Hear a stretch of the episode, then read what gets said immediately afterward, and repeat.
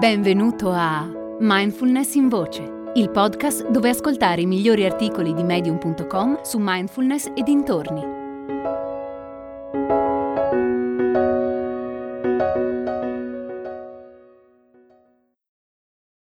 Il significato di essere autentici di Mada Ayas.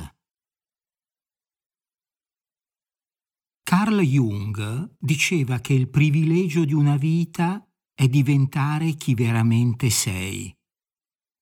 Onestà, integrità, sincerità.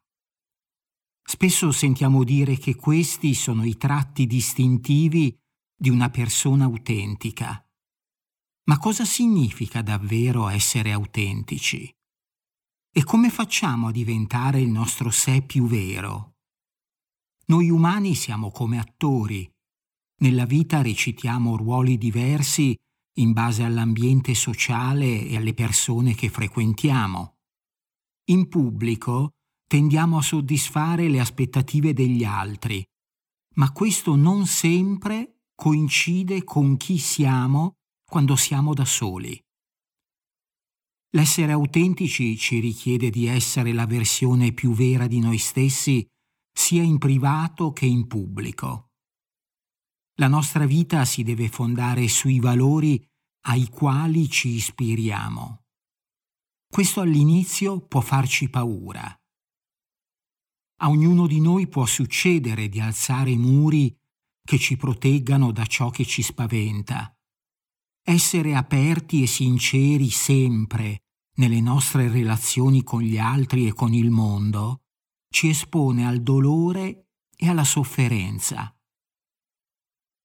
È importante ricordare però che per quanto possa essere spaventoso, allineare la nostra vita, i nostri comportamenti con il nostro sé più autentico può portarci ad avere relazioni più profonde e significative e può renderci più felici. L'essere autentici ci trasforma in persone più presenti e consapevoli. Possiamo assecondare le nostre passioni senza paura di essere giudicati. Possiamo amare ed aprirci all'amore senza alzare barriere. E possiamo accettarci così come siamo, con le nostre luci e le nostre ombre, perché ci stiamo impegnando a vivere in modo autentico. Una volta che abbracciamo il nostro sé più vero, apertura e sincerità diventano le nostre guide. E questo ci fa stare bene, perché sentiamo di essere in sintonia con i nostri valori più profondi.